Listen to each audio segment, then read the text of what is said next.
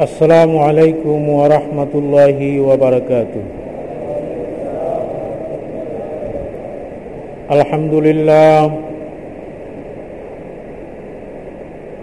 الحمد لله نحمده ونستعينه ونستغفره.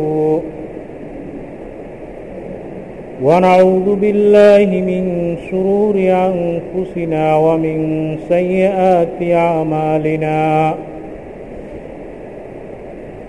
من يهده الله فلا مضل له ومن يضلله فلا هادي له. ونشهد أن سيدنا وسندنا وقدوتنا وحبيبنا وإمامنا محمد الذي أرسله بالحق بشيرا ونذيرا. وداعيا إلى الله بإذنه سراجا وقمرا منيرا. صلى الله عليه وعلى آله وأصحابه وبارك وسلم. أما بعد فأعوذ بالله من الشيطان الرجيم. إن عدة الشهور عند الله اثنا عشر شهرا في كتاب الله. في كتاب الله يوم خلق السماوات والأرض منها أربعة حرم. ذلك الدين القيم. فلا تظلموا فيهن أنفسكم وقاتلوا المشركين وقاتلوا المشركين كافة كما يقاتلوكم كافة. واعلموا أن الله مع المتقين.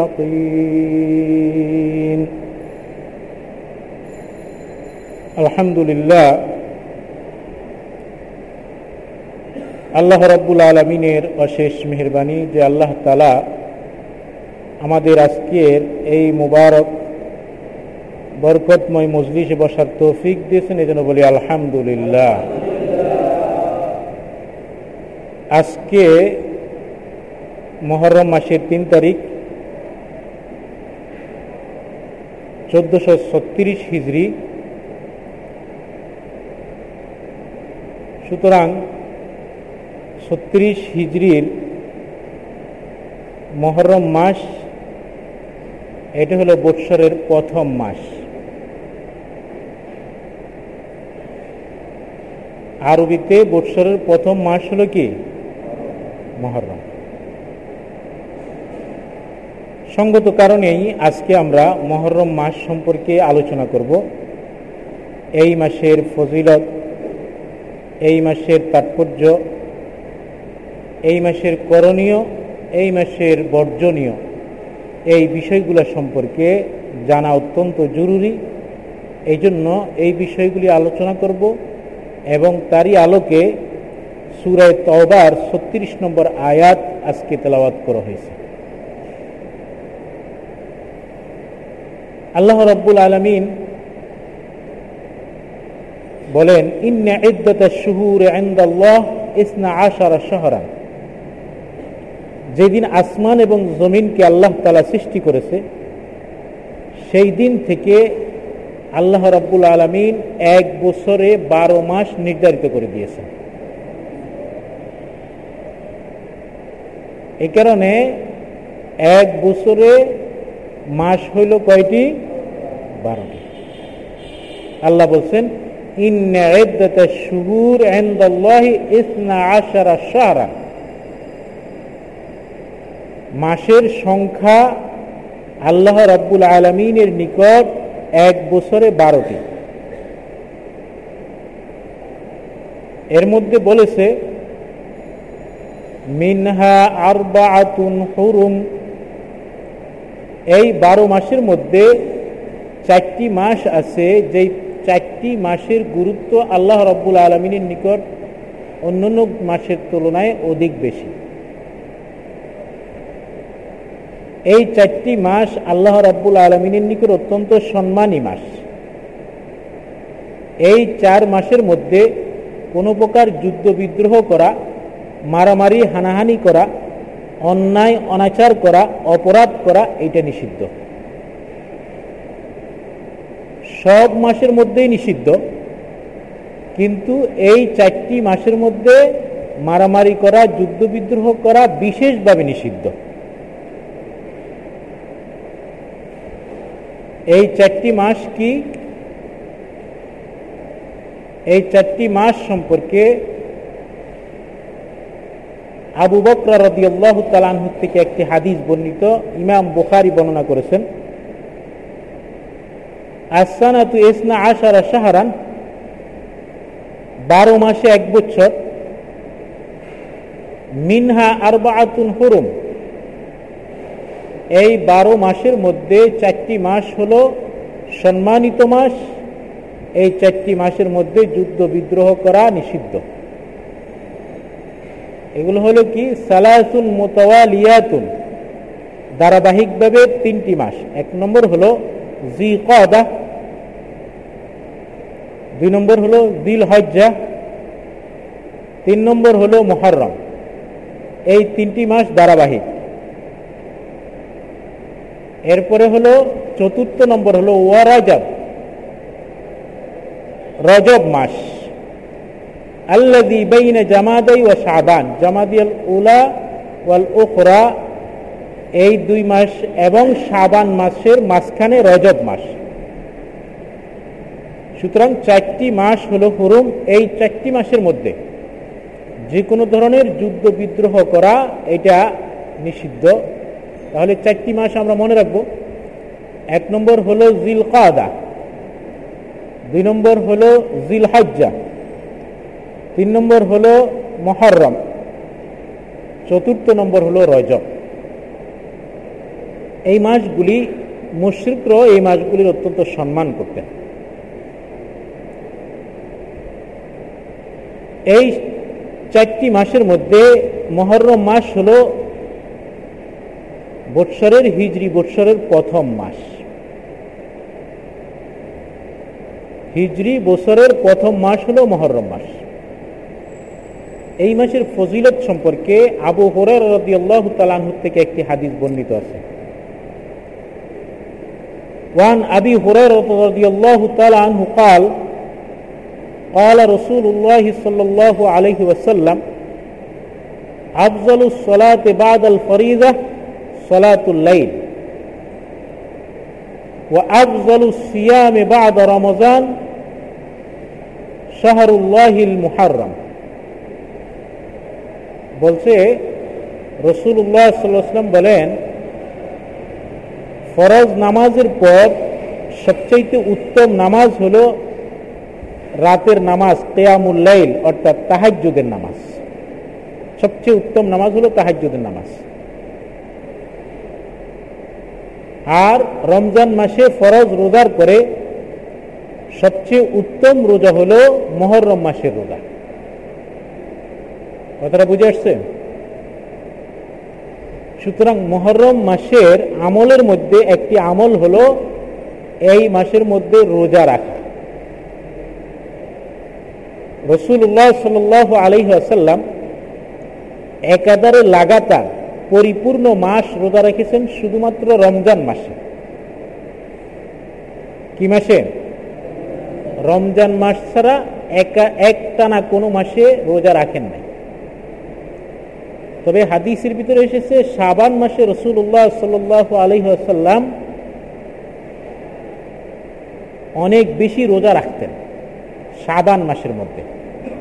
কানা আকসারা সিয়ামান ফি শাহরে সাবান রমজানের পূর্বে সাবান মাসের ভিতরে অনেক রোজা রাখতেন। রসুল্লাহ সাল আলহাসাল্লামের জিন্দগির শেষে পর্যায়ে এসে আল্লাহ রসুল সাল্লাহ আলহাসাল্লাম সাহাবাই গ্রামদেরকে দিক নির্দেশনা দিয়ে গিয়েছেন যে মহরম মাসে রোজা রাখার প্রতি। এ হলো একটি বিষয়। আরেকটি বিষয় হলো, এই মহরম মাসে সাধারণত রোজা রাখা যাবে। তবে এই মহরম মাসের রোজার মধ্যে সবচাইতে বেশি গুরুত্বপূর্ণ রোজা হলো মহরমের দশ তারিখের রোজা।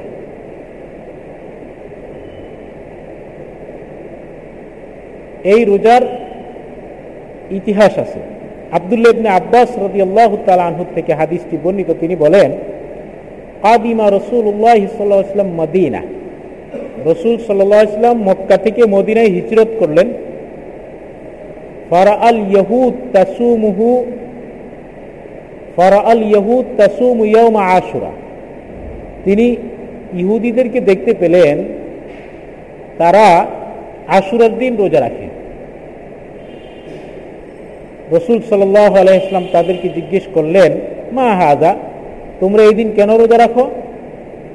আলু হাজা ইয়মুন সালে তারা বলল, এটি অত্যন্ত বরকতপূর্ণ দিন। ইমাম বুখারির হাদিস ইয়মুন সালে ইমাম মুসলিম বলছেন ইয়মুন আজিম এটি একটি মহান দিন। মহরমের দশ তারিখ। কীভাবে মহান দিন হলো? নাজ্জাল্লাহু বানি ইসরাইল আমিন আদুবিহিম আল্লাহ তালা বনি ইসরাইলকে তাদের দুশ্মন থেকে এই দিনে নাজাদ দিয়েছেন। বনি ইসরায়েলদের দুশ্মন হলো ফেরাউন। ফেরাউনকে, ফেরাউন হলো বনি ইসরায়েলের দুশ্মন। এদের থেকে আল্লাহ তালা বনি ইসরায়েলদেরকে মুক্তি দিয়েছেন, ফেরাউনকে ডুবে মেরেছেন আর এদেরকে নদীতে পার করে দিয়েছেন। কোন রায়তের মধ্যে আছে আঞ্জাল্লাহ মুসা।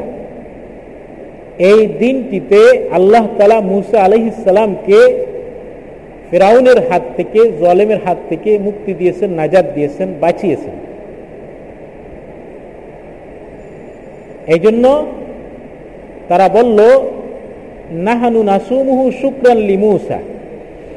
মুসা আলহিসামকে যে আল্লাহ তালা নাজাদ দিয়েছে, মুক্তি দিয়েছে, এর সুক্রিয়তান ইহুদিরা বলল, আমরা রোজা রাখি। এই কথা শুনে রসুল্লাহ সাল আলহি আসাল্লাম বললেন আনা বিমি বিমুসা তোমরা মুসা আলহিসামের সম্মান করো। তোমাদের চাইতেও আমরা মুসা আলহ ইসলামের সম্মান রক্ষা করা আরও বেশি হকদার। কীভাবে হকদার? কারণ মুসা আলহিসাম সহ যত নবী দুনিয়াতে এসেছে প্রত্যেক নবী এই দাওয়াত দিয়েছে যে তোমরা যতদিন পর্যন্ত আমরা থাকি, আমাদের উপর ইমান আনবে, আমাদের এতাত করবে। আর যখন আমরা থাকব না, আমাদের পরে শেষ নবী মোহাম্মদ রসুল্লাহ সাল্লাম আসবে, তোমরা তার এতাত করবে এবং তাকে সহযোগিতা করবে। সুতরাং যারা মুসা আলাহ ইসলামের এই কথা অনুযায়ী আমল করেছে মোহাম্মদ রসুল্লাহামের প্রতি ইমান এনেছে এবং তার এতাত করেছে, তারাই হলো মুসা আলাহ ইসলামের সবচাইতে বড় অনুসারী। এই জন্য রসুল্লাহ সাল্লাম বললেন, আমরা হলাম মুসা আলহ ইসলামের কৃতজ্ঞতা প্রকাশ করা, তার সুক্রিয়া আদায় করা, এই দিবসে রোজা রাখার জন্য বেশি হকদার। ফাঁসা আমার রসুল্লাহ সাল্লাহাম রসুল্লাহ সাল্লাহাম নিজে রোজা রাখলেন ওয়া আমার আসহাবাহু বিসিয়ামিহি। রসুল্লাহ সাল্লাহ আলহি আসাল্লাম সাহাবাই ক্রামদেরকে এই দিন রোজা রাখার জন্য নির্দেশ দিলেন। ওই দিন থেকে মহরমের দশ তারিখে রোজা রাখার প্রচলন হল।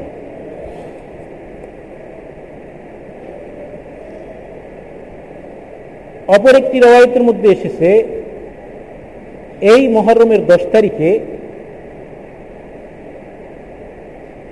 যখন নুহ আলহ ইসলামের যুগে প্লাবন হলো, পানিতে সব কিছু ডুবে গেল, আল্লাহ রব্বুল আলমিন মুসা আলহ ইসালামের এই কিস্তিকে, নৌকাকে জুদি নামে একটা পাহাড় ছিল, এই পাহাড়ের পাশে নিয়ে দাঁড় করাইলেন।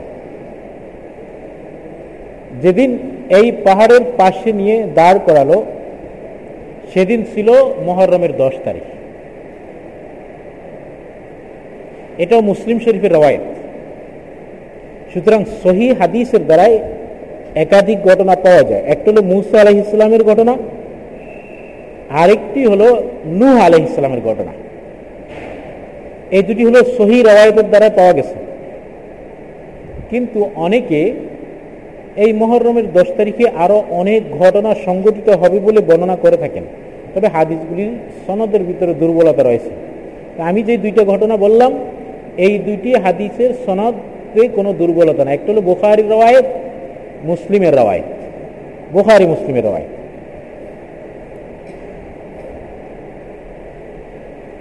এ হলো রোজা রাখার ঘটনা। এরপরে রসুল্লাহ সাল আলহি আসাল্লাম এই রোজা রাখার ফজিলত সম্পর্কে বলেছেন।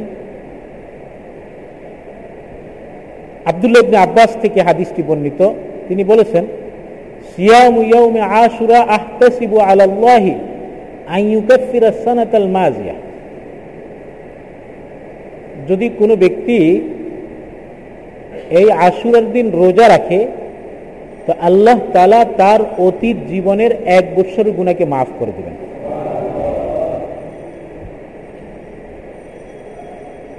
এরপরে রসুল্লাহ সাল আলী আসাল্লাম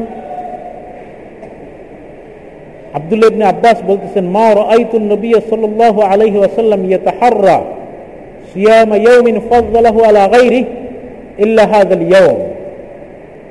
বলছে, রাসূলুল্লাহ সাল্লাল্লাহু আলাইহি ওয়াসাল্লাম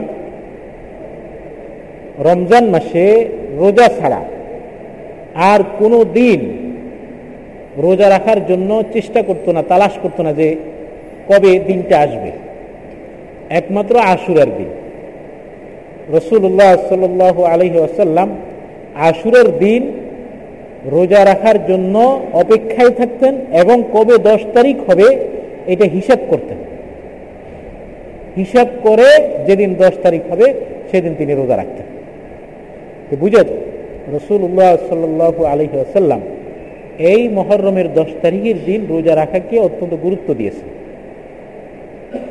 এবং বলেছেন যে যদি কোনো ব্যক্তি আশুরার দিন, দশ তারিখের দিন রোজা রাখে, তাহলে আল্লাহ তালা তার অতীত জীবনের গুণাগুলিকে মাফ করে দেবে।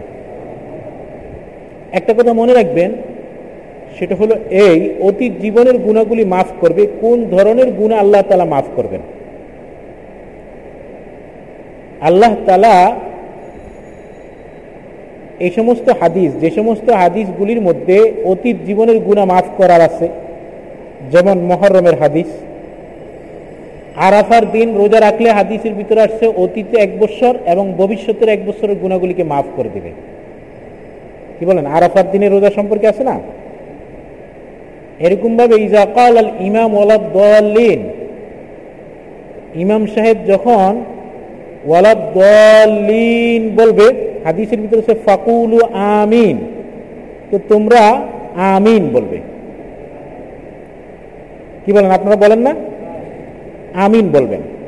কারণ ফাইন্নামান তামিনাহু তামিন আল মালাইকা, যার আমিন বলাটা ফেরেস্তাদের আমিন বলার সাথে মিলবে ফেরেস্তারও আমিন বলে।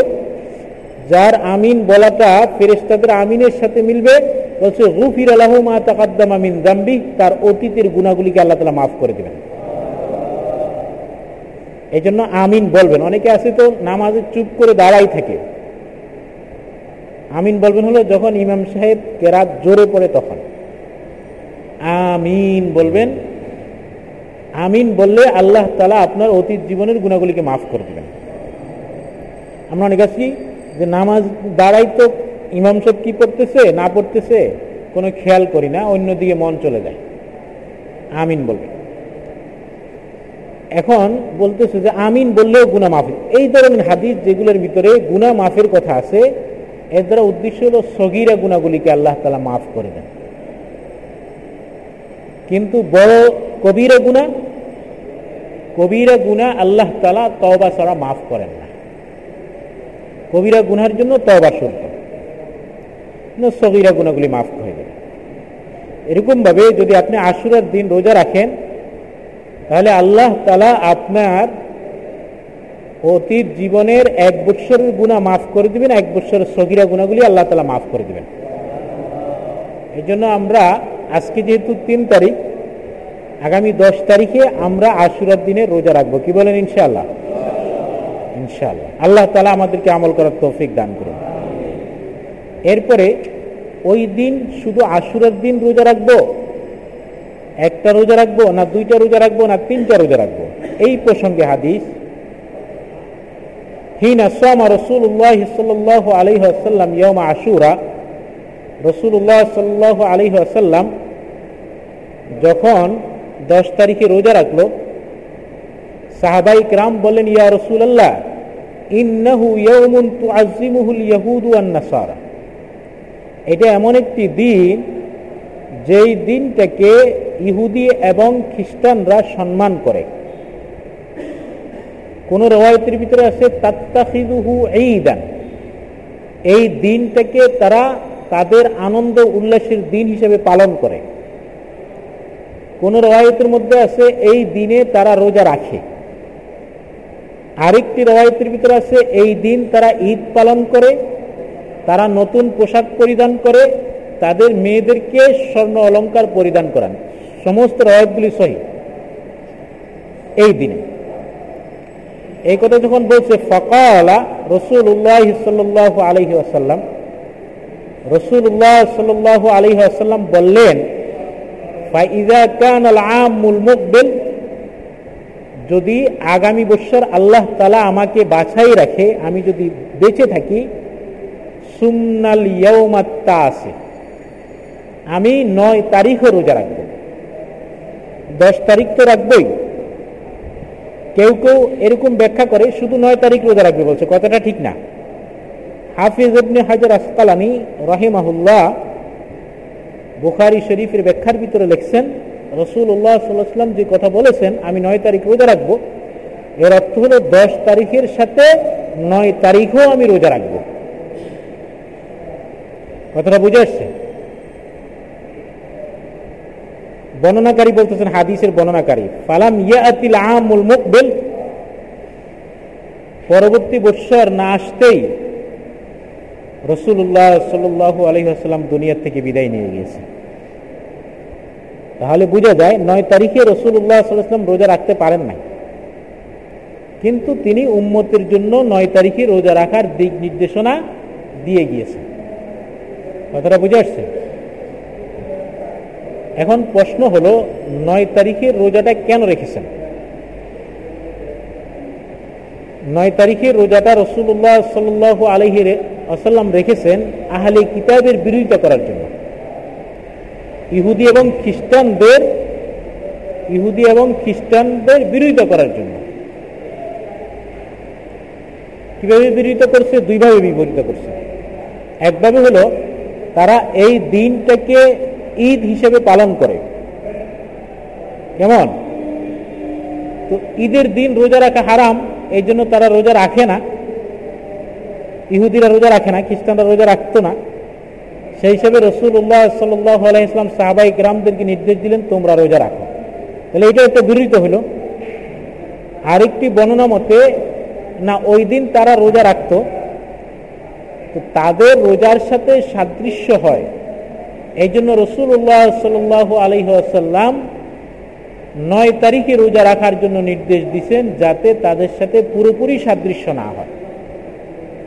তারা রোজা রাখে একদিন আর মুসলমানরা রোজা রাখবে দুই দিন। কতটা বুঝে আসছে? এই হলো আশুরের দিনের রোজা। সুতরাং আশুরের দিনের রোজা উত্তম হলো নয় তারিখ এবং দশ তারিখ দুইটা রোজা রাখা। নয় তারিখ এবং দশ তারিখ। এটা হলো সবচেয়ে উত্তম আমল আশুরের দিনের আর যদি কোনো ব্যক্তি নয় তারিখে রোজা রাখতে পারে নাই, ওই ব্যক্তির জন্য জায়েজ আছে দশ তারিখ এবং এগারো তারিখ রোজা রাখা। কথাটা বুঝে আসছে? দশ তারিখ এবং কি? এগারো তারিখ। আর যদি কোনো ব্যক্তি চাঁদের হিসাব সংরক্ষণ করতে পারে নাই। এখন কখন দশ তারিখ, কখন নয় তারিখ, সেটা সে নির্ণয় করতে পারতেছে না, অথবা তার কাছে সন্দেহ হচ্ছে। এরকম যদি হয়, তাহলে সে তিনটা রোজা রাখবে। নয়, দশ, এগারো। এখন এখানে একটা কথা আছে। রসুল্লাহ সাল আলী আসাল্লাম বলেছেন যে ব্যক্তি আশুরার দিন রোজা রাখবে, আল্লাহ তালা তার অতীত জীবনের গুণাগুলিকে মাফ করে দিবেন। সুতরাং কোনো ব্যক্তি যদি শুধু নয়, দশ তারিখে রোজা রাখছে, শুধু দশ তারিখে রোজা রাখছে, ওই ব্যক্তি এই সবাব পাবেন। কথাটা বুঝে আসছে? অর্থাৎ তার অতীত জীবনের গুণাগুলিকে মাফ করে দেওয়া হবে যদি নয় তারিখে রোজা নাও রাখে।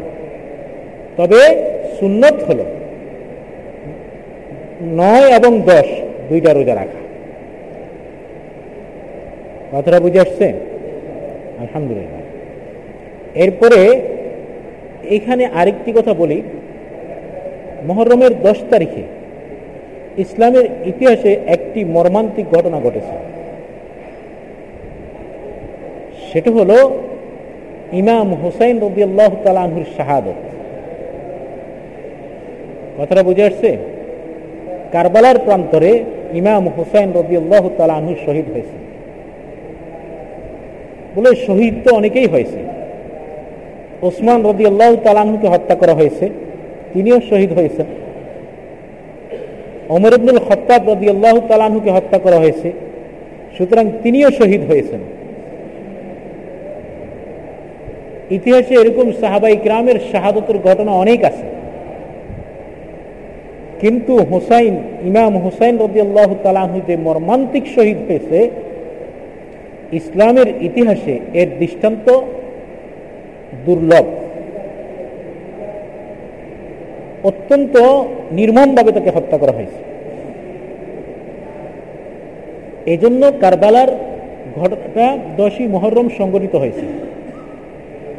এই ঘটনা সংগঠিত হয়েছিল একষট্টি হিজড়িতে রসুল্লাহ সাল আলী আসাল্লামের এন্তেকালের তেতাল্লিশ বছর পর আর ছয়শো আশি খ্রিস্টাব্দে দশই অক্টোবর এই ঘটনা সংঘটিত হয়েছে। আমি সংক্ষেপে এই ব্যাপারে একটু টাচ দিই। এটা হয়েছিল এভাবে। মোয়াবিয়া রদি আল্লাহ তালাহু ছিল রসুল্লাহ সাল আলী আসাল্লামের একজন গুরুত্বপূর্ণ সাহাবি। এই মোয়াবিয়া রদি আল্লাহ তালাহুর ছেলে হল ইয়াজিদ এবনে মোয়াবিয়া রাসুলের গুরুত্বপূর্ণ সাহাবি মোয়াবিয়া তিনি কাতেব ওহি ছিলেন, ওহি লিখতেন। এরকম গুরুত্বপূর্ণ সাহাবি ছিল। তার ছেলে হলো ইয়াজিদ এবনে মোয়াবিয়া এজিদ মোয়াবিয়া রদি আল্লাহ তালাহুর এন্তেকালের পর মোয়াবিয়া রদি আল্লাহ তালাহু জীবিত থাকা অবস্থায় তার ছেলেকে মুসলমানদের আমির হিসেবে নিযুক্ত করে দেন। এই প্রবচনা ছিল মুগাইর রবি আল্লাহ তালাহু তিনি কুপার গভর্নর ছিলেন, তিনি প্রবচনা দিয়েছিলেন। উনিও সাহাবি। এজিদকে যখন ইসলামী খেলাফতের দায়িত্ব দিয়ে যান, তার বয়স ছিল মাত্র তেত্রিশ বছর। এবং সাতত্রিশ বছর বয়সে এজিদ মারা যায়। তার খেলাফতের যুগ ছিল মাত্র চার বছর। কিন্তু সে তেত্রিশ বছরের একজন যুবক, অথচ মদিনা এবং মক্কার ভিতরে এজিদ ছাড়াও অত্যন্ত গুরুত্বপূর্ণ সাহাবাই গ্রাম ছিলেন। আবদুল্লাহ ইবনে জুবাইর ছিলেন, আবদুল্লাহ ইবনে ওমর ছিলেন, তলহা ইবনে ওবায়দুল্লাহ ছিলেন। হ্যাঁ আবু বকর ইবনে আব্দুর রহমান ইবনে আবু বকর ছিলেন। বড় বড় সাহাবাই গ্রাম ছিল। এই সমস্ত বড় বড় সাহাবাই গ্রাম খেলাফতের বিষয়ে হকদার ছিল। কিন্তু এদের সবাইকে বাদ দিয়ে এজিদকে খলিফাতুল মুসলিমিন নিযুক্ত করা আমির মোয়াবিয়া রবি আল্লাহ ঐতিহাসিক ভুল ছিল, সিদ্ধান্ত ভুল ছিল। সাহাবাই গ্রাম তারা ভুলের ঊর্ধ্বে নয়, ভুল হতে পারে, কিন্তু তাদেরকে মাফ করে দিয়েছেন আল্লাহ তালা কিন্তু এটা ছিল ভুল কিন্তু এজিদকে যখন খলিফাতুল মুসলিমিন নিযোগ করল, এজিদের সম্পর্কে যে সমস্ত অভিযোগগুলি ছিল, সেগুলো ছিল মারাত্মক। এক নম্বর হলো, এজিদ মদ্য পান করত, মদ পান করত। এটা ছিল এজিদের বিরুদ্ধে অভিযোগ। দুই নম্বর হলো, এজিদ বাইতুল মাল থেকে সম্পদ আত্মসাত করত। এরপরে এজিদ মক্কায় মদিনা লুণ্ঠন করেছিল এবং মক্কায় আক্রমণ করেছিল। এ ছিল এজিদের অপকর্ম, দুষ্কর্ম। এই অবস্থা দেখে সাহাবাই গ্রামদের মধ্যে যে এরকম একজন জলেম বাচ্চার জুলুম অত্যাচারের বিরুদ্ধে কথা বলবে না, এরকম সাহাবাই গ্রামের ভিতরে সংখ্যায় ছিল না। সমস্ত সাহাবাই গ্রাম এই এজিদের বিরুদ্ধে সোচ্চার হলেন। কিন্তু এজিদ ছিল এত বড় জলেম শাসক, তার বিরুদ্ধে কেউ কথা বলবে আর তাকে হত্যা করবে না, এটা এজিদ ইতিহাস ছিল সে যাকে পেত তাকে হত্যা করত। কিন্তু ইমাম হোসেন রবি আল্লাহ তালাহু তিনি এজিদের হত্যাকে তোয়াক্কা করেন নাই। তিনি এজিদের বিরুদ্ধে দাঁড়িয়েছিলেন রাজতন্ত্রের বিরুদ্ধে, জলেম শাসকের বিরুদ্ধে হ্যাঁ একজন মদ্যপায়ী শাসকের বিরুদ্ধে তিনি অবস্থান নিলেন, তিনি যুদ্ধের ঘোষণা করলেন। তবে অন্যান্য আরও যারা বড় বড় সাহাবাই কেরাম ছিল, তারাও ইমাম হুসাইন ওদের পক্ষে ছিল, কিন্তু তারা এজিদের ভয়ে এবং এজিদের চাপে পড়ে অনেকে এতটুকু অগ্রসর হন নাই, যতটুকু অগ্রসর ইমাম হুসাইন আল্লাহ তালানো হয়েছিলেন। রসুলের নাতি সৈয়দু সবাবি আহলিল জান্না যিনি জান্নাতি যুবকদের সর্দার রসুল্লাহাম দুনিয়াতে থেকে বেসে গেছে, বলে গেছে। এবং বলছে, আল হুসাইন ওয়াল, আল হাসান ওয়াল হুসাইন মিন্নি ওয়া আনা মিনহু হাসান হুসাইন তারা আমার আর আমি তাদের। পামান আহাব্বাহম কবি হুব্বি আহাব্বাহম। যারা তাদেরকে মহব্বত করল তো আমাকে মহব্বত করল। আর যারা তাদেরকে দুশ্মনী করল, তারা আমার সাথে দুশ্মনী করল। হাসান হুসাইন এত প্রিয় ছিল রসুল্লাহ সাল আলী আসাল্লামের কাছে। হাদিসের ভিতরে সে রসুল নামাজ পড়তেছেন আর তারা এরকম রসুলের ঘাড়ে উঠে বসেছেন। বলছে, যতক্ষণ পর্যন্ত তারা ইচ্ছে করে ঘাট থেকে নামেন নাই, ততক্ষণ পর্যন্ত তিনি সেজদার থেকে মাথা উঠান নাই। জিজ্ঞেস করা হয়েছিল, কেন আপনি সেজদায় দেরি করছেন? বলছে যে তারা তো আমার ঘাড়ে উঠেছে, আমি আশঙ্কা করতেছিলাম। যদি আমি মাথা উঠাই, তাহলে তাদের কষ্ট হবে। এরকম ছিল আদরের টুকরা হাসান হুসেন রবি আল্লাহ তালাম এখন যখন তিনি মদিনায় গর্জে উঠলেন, এদিকে কুফাবাসী ছিল, যারা আলী রবি আল্লাহ তালাহুর অনেক ভক্ত ছিল,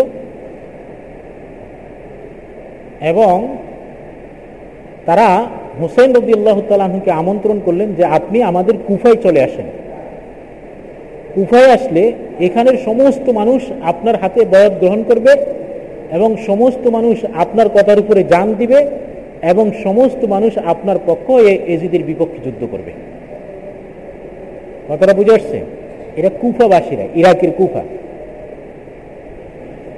ইমাম হুসেন রবিআল্লাহ তালানু তার চাচাতো ভাই মুসলিম এবনে আকিলকে পাঠাইলেন যে কুফার অবস্থা সম্পর্কে জানতে যে আসলে তারা কি? আমাকে সহযোগিতা করবে কিনা? মুসলিম এবনে আকিল যখন কুফায় পৌঁছল, কুফার সমস্ত মানুষ তাকে এরকম জড়াও করে ধরল আর বলল যে আমরা আমাদের যান মাল, সম্পদ, যত কিছু আছে, সমস্ত কিছু দিয়ে ইমাম হুসাইনের সহযোগিতা করব। তাদের আগ্রহ, তাদের একাগ্রতা, তাদের সহানুভূতি দেখে মুসলিম ইবনে আকিল উদ্বুদ্ধ হয়ে গেলেন। তিনি হুসেন রদিয়াল্লাহ তালামের কাছে চিঠি লিখলেন যে, আপনি, আমি তাদের যে অবস্থা দেখেছি, এই অবস্থার মধ্যে আপনি যদি কুফাতে আসেন, তাহলে আপনার সমর্থক হাজার হাজার লোক রয়েছে, আপনি এজিদের বিরুদ্ধে যুদ্ধ করতে পারবেন। এই বলে চিঠি লিখছে। চিঠি লিখে পাঠাইছে। এদিকে হয়েছে কি, এজিদ যখন জানতে পারল যে এখানে মুসলিম এমনি আকিল, যিনি হোসেন রদিল্লাহ তালাম চাষাতো বাই পৌঁছেছে, তখন সে ওবায়দুল্লাহ ইবনি জিয়াদকে কুফার গভর্নর বানাই দিল। ওবায়দুল্লাহ ইবনি জিয়াদ। এই লোক গভর্নর হয়ে সাথে সাথে মুসলিম এবনে আকিলকে হত্যা করে ফেলল মুসলিম এবনে আকিলকে যখন হত্যা করে ফেলছে, কুফাবাসীদের মধ্যে এই বিষয়টা নিয়ে একটা আতঙ্ক তৈরি হয়ে গেল। তারা ভীত হয়ে গেল। তারা সাহস হারা হয়ে গেল। এদিকে হুসেন রবিউল্লাহ তালাহু যখন সিটি পেয়েছেন, তিনি মদিনার থেকে কুফার উদ্দেশ্যে রওনা দিয়েছেন।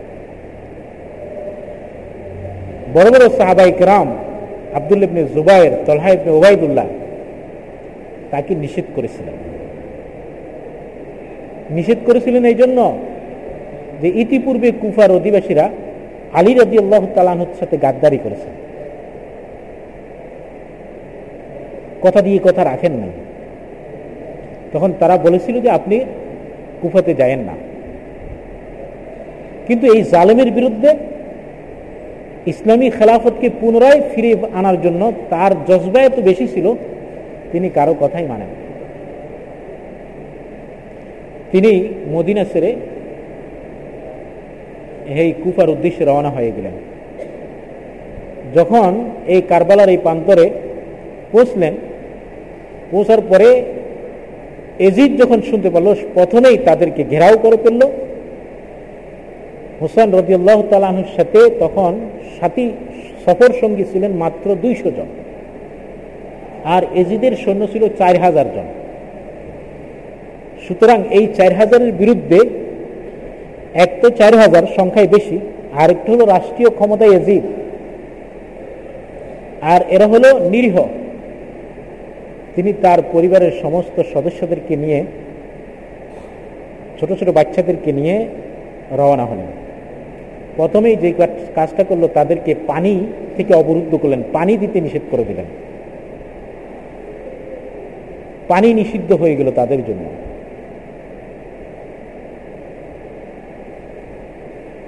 এই সময় সবচাইতে বেশি কাসেম ছিল। তিনি এত পানির পিপাসিত হইলেন, তো তাদের পানির পিপাসার কাতরানো দেখে আব্বাস নামে ওনার আরেক চাচাতো ভাই ছিল। তিনি এরকম পানি আনতে গিয়েছিল। তার ডান হাতে পানির মশক ছিল। সাথে সাথে তীর মারছে তো ডান হাত পড়ে গিয়েছে। এরপরে তিনি বাম হাতে মশক নিয়ে বাচ্চাদেরকে পানি খাওয়ানোর জন্য অগ্রসর হচ্ছিল। বাম হাতে তীর মারছে তো তিনি বাম হাত পড়ে গেছে। সাথে সাথে পানির মশকটা মুখের ভিতরে নিয়ে ইমাম হোসেন রদিরতম বাচ্চাদেরকে পানি খাওয়ানোর জন্য দৌড় দিচ্ছিল। এমত অবস্থায় তার বুকের ভিতরে তীর নিক্ষেপ করছেন। তিনি সেখানে শহীদ হয়ে গেলেন। কিন্তু পানি খাওয়াইতে পারলেন না। এইভাবে কাসেম শহীদ হল। হোসেন রদিল্লাহ তালানহু তার নিজের ছেলের লাশকে আনলেন। এরপরে আসগর ছিল হোসেন রদুল্লাহ আরেকটি কোলের শিশু। তাকে পানি খাওয়ানোর জন্য হোসেন রদুল্লাহ নিজে অগ্রসর হলেন, কিন্তু পানি খাওয়াইতে পারলেন না। জলেমরা আসগর এই ছোট বাচ্চাকেও মেরে ফেলল। নির্মমভাবে মেরে ফেলছে। হোসেন রদিউল্লাহ তালন অসহায় হয়ে তখন এই ওবায়দুল্লাহ ইবনি জিয়াদকে তিনটি প্রস্তাব দিলেন। একটা প্রস্তাব হলো, ঠিক আছে, তুমি আমাকে আবার মদিনায় ফিরে যেতে দাও মানল না। বলল, ঠিক আছে, যদি মদিনায় ফিরে যেতে না দাও, তাহলে তুর্কিতের একটা দুর্গ আছে, ওই দুর্গে আমাকে আশ্রয় নেওয়ার সুযোগ দাও। তাও দিল না। তারপরে তিনি বললেন, তাও যদি না হয়, তুমি আমাকে এজিদের সাথে সাক্ষাৎ করার সুযোগ দাও। আমি এজিদের সাথে কথা বলব। এই সুযোগটাও দিল না। ওবাইদুল্লাহ ইবনে জিয়াদ, ও ছিল এজিদের চাইতেও অত্যন্ত পাশান শেষ পর্যন্ত এই ওবাইদুল্লাহ ইবনে জিয়াদের একটা সৈন্য ছিল সীমার ইতিহাসে তার নাম সীমার এই সীমার হ্যাঁ হোসাইন রবিউল্লাহ তালানহুকে শিরুচ্ছেদ করল, মাথা হ্যাঁ দেহ থেকে মাথা আলাদা করে ফেলল। মাথা আলাদা করে এই সীমার তার মাথাকে এজিদের দরবারে নিয়ে গেলেন। এজিদের দরবারে যখন এই হোসেন রদুল্লাহ তালানহুর মাথা নিয়ে যাওয়া হলো। তখন এজিদের দরবারের ভিতরে কান্নার রোল পড়ে গেল। ইতিহাসের ভিতরে লিখেছে, এই দৃশ্য দেখে এজিদ নিজেও চোখের পানি ফেলেছে। এই ছিল কারবালার মর্মান্তিক সংক্ষিপ্ত ইতিহাস। এই এজিদ চোখের পানি ফেলেছিল, কিন্তু ওবায়দুল্লাহ ইবনে জিয়াদ যে এত বড় নির্মম হত্যাকাণ্ড করল, তাকে কোনো শাস্তি এজিদ দেয় নাই। এবং তাকে তার দায়িত্ব থেকে বরখাস্তও করে নাই। এই ছিল এজিদের অত্যন্ত অবিচার যেটাকে বলে অন্যায়। এই ছিল ইসলামের ইতিহাসে একটা মর্মান্তিক ঘটনা। এই ঘটনাকে কেন্দ্র করে মুসলমানদের ভিতরে দীর্ঘুক্তি হল। এক ভাগ হোসেন রদিউল্লাহ তালাহুর এত ভক্ত হলো, এই ঘটনাটাকে তারা কোনোভাবে মেনে নিতে পারল না। এরা এজিদকে কাফের ঘোষণা দিল এবং জলেম ঘোষণা দিল। এরা হলো শিয়া। আরেক ভাগ এজিদকে কাফের বলল না যদিও এজিদ অনেক বড় অন্যায় করেছে, কিন্তু কাফের বলতে কেউ রাজি হননি এরা আহলে সুন্নত জামাত যারা মাঝামাঝি অবস্থানে আছে, আরেক ভাগ যারা হুসেন রদিল্লাহ তালাহুর বিপক্ষে অবস্থান নিল। তারা বলল যে হুসেন রদিয়াল্লাহ তালাহুর এজিদের বিপক্ষে যে যুদ্ধ করেছিল সেটা জেহাদ ছিল না। এজিদের বিপক্ষে তিনি যে মৃত্যুবরণ করেছেন, যে শহীদ হয়েছেন, সেটা কোনো শহীদই ছিল না। এরা হলো রাফেজিরা। মোট কথা, এজিদের শাসন আমলে এরকম একটা মর্মান্তিক ঘটনা ঘটেছে। এজিদকে আমরা কি বলব? ওলামা ইকরাম এজিদ সম্পর্কে বলছেন যে, তারকে আমরা লানত করব না, অভিশাপও করব না, আবার তাকে ভালোও বলব না। এটা হলো কিছু ওলামা ইকরাম এভাবে একটা সমাধান দিয়েছেন। ইমাম আহমদ ইবনে হাম্বলকে তার ছেলে সোয়ালেহ জিজ্ঞেস করছিল যে, এজিদকে আপনি লানত করবেন? বলছে, তুমি কি আমাকে কাউকে লানত করতে কোনোদিন দেখেছ? বলে, না। তার উক্তি দ্বারা বুঝে যায় যে, তিনি তাকে লানত করবেন না। এরকম ইমামদের মধ্যে অনেকেই রয়েছেন। শেখুল ইসলাম ইমাম এবনে তাইমিয়া রহমাহুল্লাহ বলছেন যে, এজিদকে লানত করা যাবে না, তবে সে তার জন্য দোয়াও করা যাবে না। তাকে ভালোও বলা যাবে না। এটা হলো হকপন্থীদের আর শিয়ারা এজিদকে এত খারাপ বলে হ্যাঁ আপনারা এখনও যারা পত্রপত্রিকা পড়েন জানেন এজিদিয়া সম্প্রদায় আছে ইরাকের ভিতরে। গত কিছুদিন আজকে আইএসআই, ইসলামিক স্টেট, এরা যে যুদ্ধ করেছে, এজিদিয়াদেরকে হত্যা করছিল। এই এজিদিয়ারা আবু বকর এবং ওমর রদিউল্লাহ তালানহু সহ অনেক বড় বড় সাহাবাই কেরামদেরকে কাফের ঘোষণা করেন। এটা শিয়া। এরকম এই শিয়ারা, শিয়াদের আকিদা হলো এরা কাফের। এই জন্য এরা হলো অনেক বাড়াবাড়ি করেছে। আর কিছু লোক আছে হোসেন রদিয়াল্লাহ তালানহুকে মেনে নিতে পারেন নাই, তার বিরোধিতা করেছেন। কিন্তু যারা হকপন্থী তারা এর মাঝামাঝি অবস্থান নিয়েছেন। তারা বলছেন এজিদ জলেম শাসক ছিল, জলেম বাচ্চা ছিল, জুলুম করেছেন, অত্যাচার করেছেন, এতে কোনো সন্দেহ নাই। তবে যেহেতু তিনি একজন সাহাবির সন্তান, ছেলে, এবং ইতিহাসে এরকম অনেকেই জুলুম অত্যাচার করেছে এই জন্য তাকে লানত করা যাবে না, এবং তার জন্য দোয়া এবং তার প্রশংসাও করা যাবে না। এটাই হলো সহি মানহাজ। এই হলো একটি বিষয়। আরেকটি বিষয় হলো এই মহরমকে কেন্দ্র করে শিয়ারা অনেক জাল হাদিস বের করেছে। একটা হাদিস যেটা আমাদের মধ্যে অনেকটা প্রসিদ্ধ, এটা হাদিসটা বানাওয়ার হাদিসটা হলো, মান ওয়াসা আলা আয়ালি ওয়াসা আল্লাহ সাইরা সানাতি যে বলা হয়েছে যে মহরমের দিন যে ব্যক্তি ভালো খাওয়া দাওয়ার আয়োজন করবে, তার পরিবার পরিজনকে ভালো খাওয়ান দিবে, তা আল্লাহ তালা তাকে পুরা বৎসর ভালো খাওয়ান দেবে। হাদিসটা বানাওয়ার জাল। কথাটা বুঝে আসছে?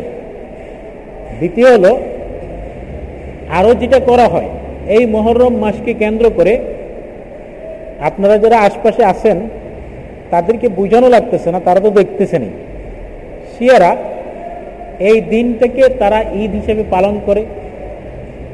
তারপরে কি যেন গরুর উপরে দুধ, গরুর দুধ, ঢেলে দিয়ে দুধ পান করে হ্যাঁ তাজিয়া করে।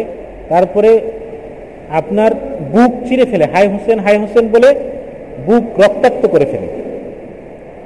হ্যাঁ এরকম বিভিন্ন ধরনের কুসংস্কার এবং বেদাত এই মহরমকে কেন্দ্র করে হয়ে থাকে। ইসলামে এগুলোর সাথে কোনো সম্পর্ক নাই তো বলে মহরম থেকে আমরা কি শিক্ষা লাভ করব। মহরম থেকে শিক্ষা এটাই